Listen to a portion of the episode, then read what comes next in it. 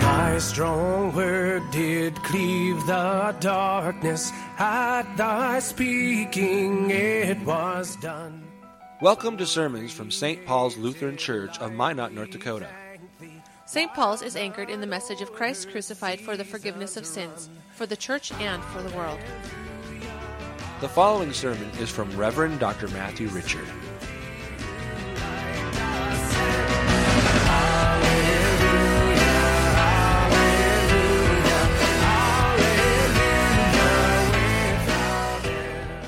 Holy Gospel according to St. John, the third chapter.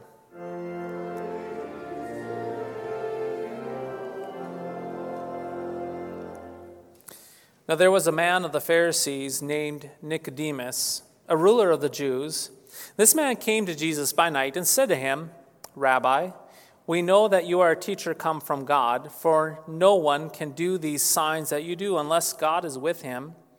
Jesus answered him, Truly, truly, I say to you, unless one is born again, he cannot see the kingdom of God.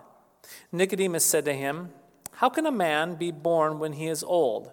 Can he enter a second time into his mother's womb and be born? Jesus answered, Truly, truly, I say to you, unless one is born of water and the Spirit, he cannot enter the kingdom of God.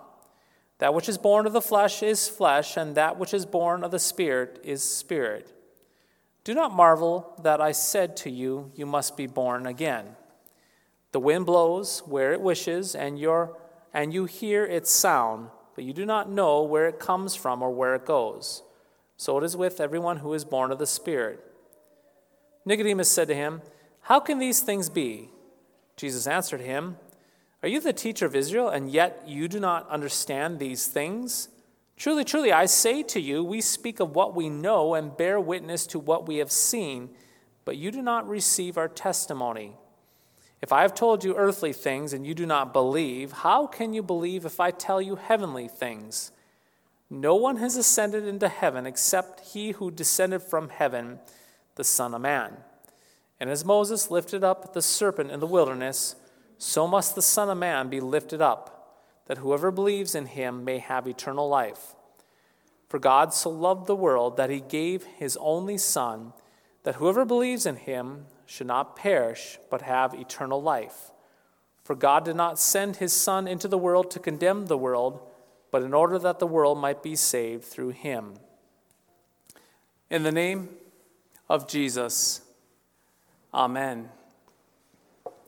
My friends, today is Trinity Sunday, and with it being Trinity Sunday, we confess the words of that Athanasian Creed.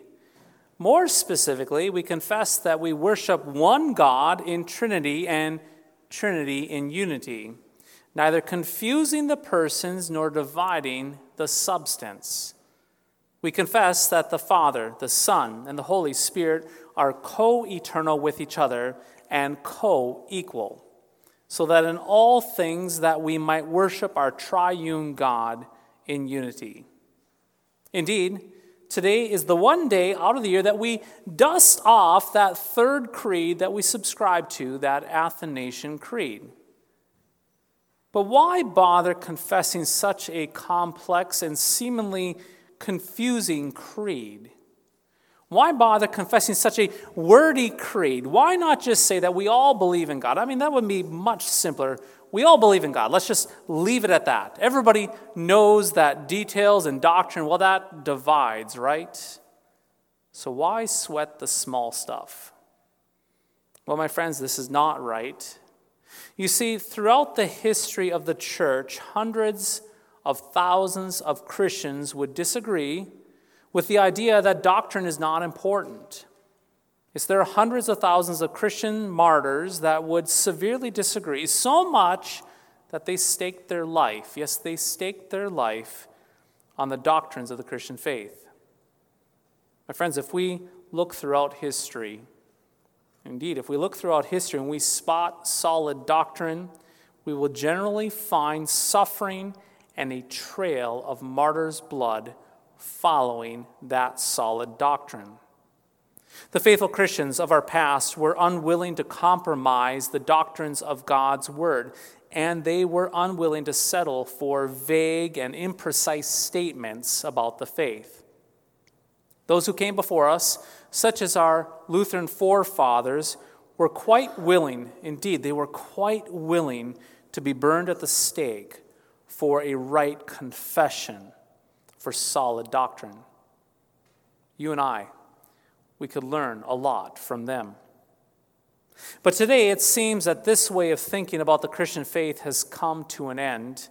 Today, more and more people in the church, well, they cry out things like this. They say, well, you know, doctrine really, I mean, it just, it just really doesn't matter. Just stick with Jesus. He saves, not doctrine. Just stick with the basics. Yes, stick with the basics. We are Christians, after all and we all worship the same God. Now, while this sounds fairly reasonable, there are actually many problems in these details. As they say, the devil is in the details. For example, what are the basics of the Christian faith? Furthermore, who decides what the basics are? Will you decide it? Will I decide it?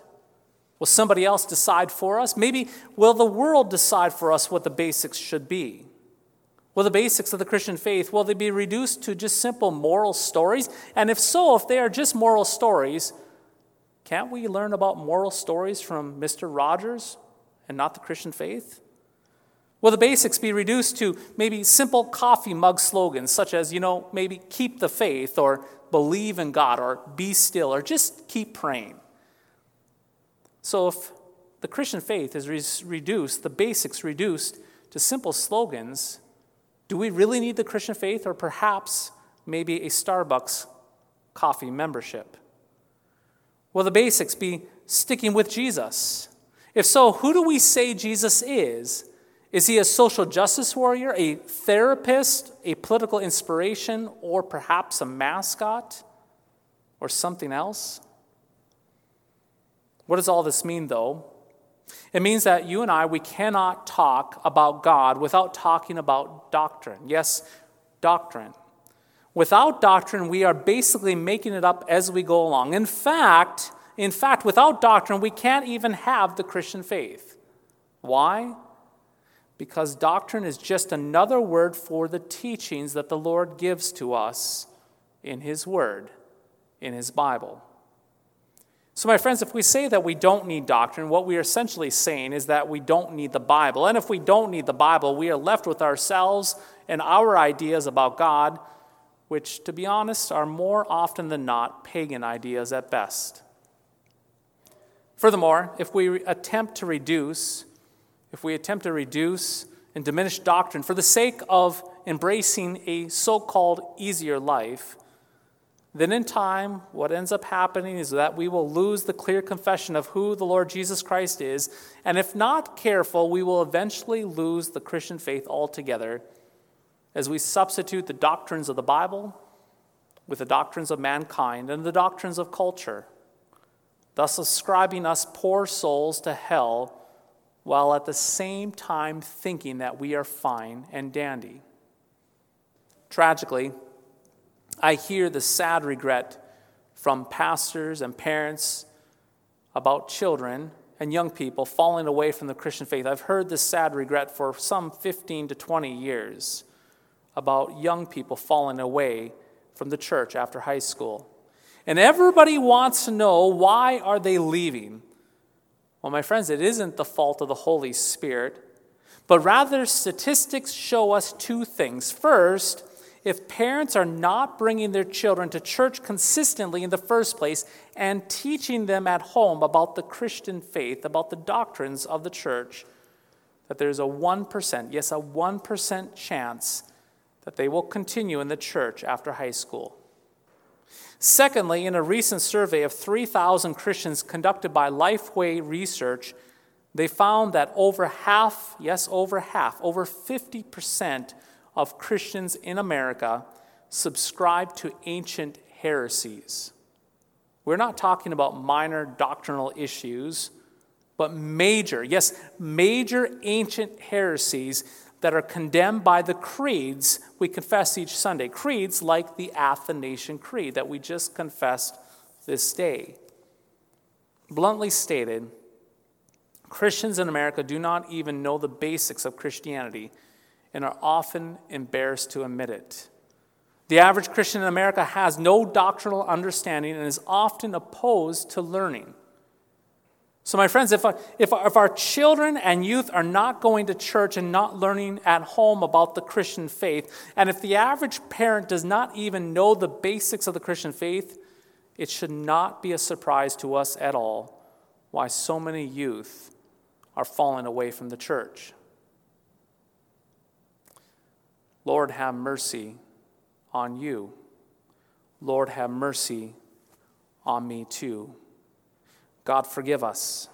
Yes, God, forgive every one of us.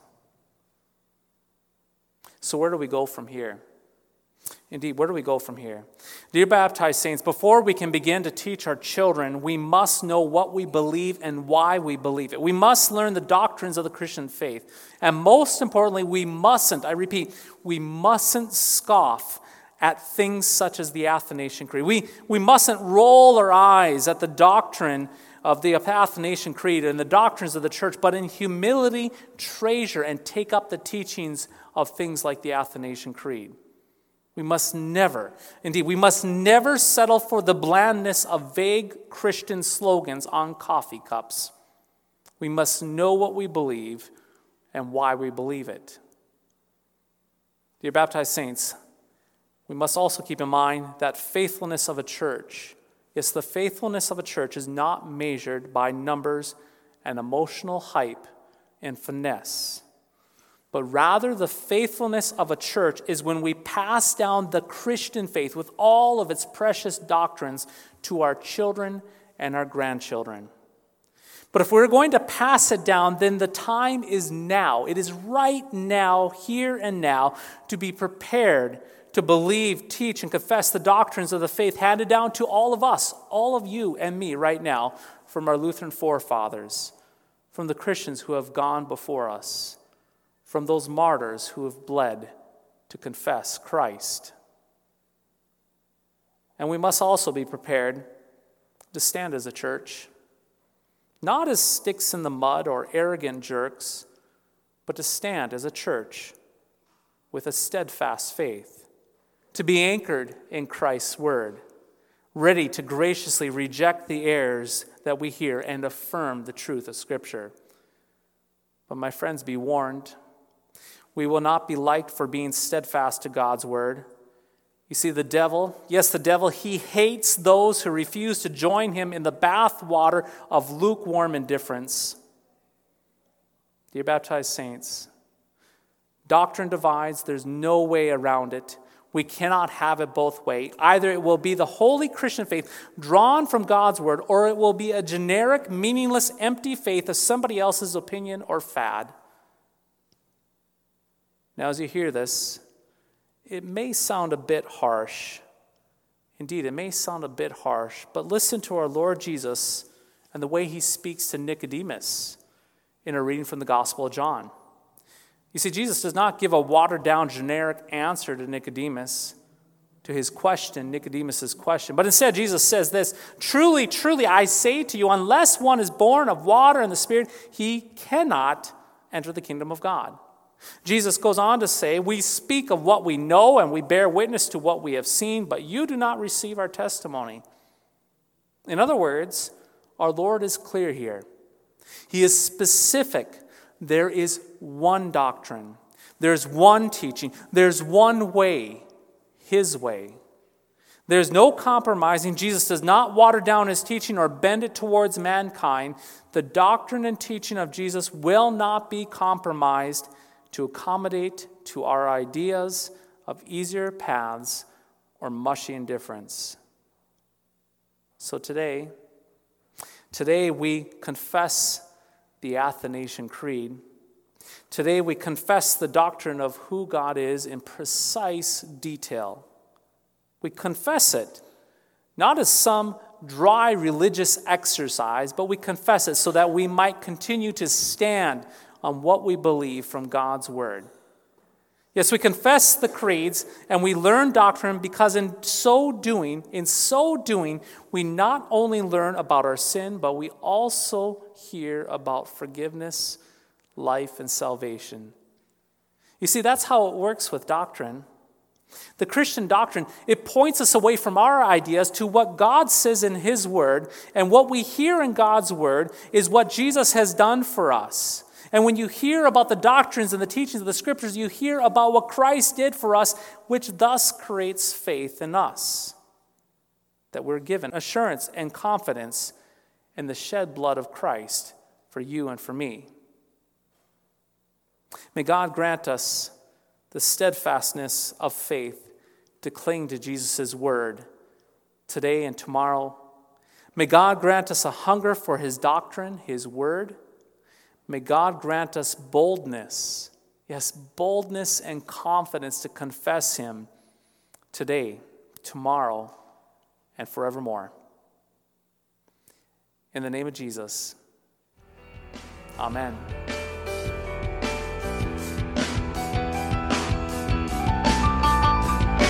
Thy strong word bespeaks us righteous, bright with thine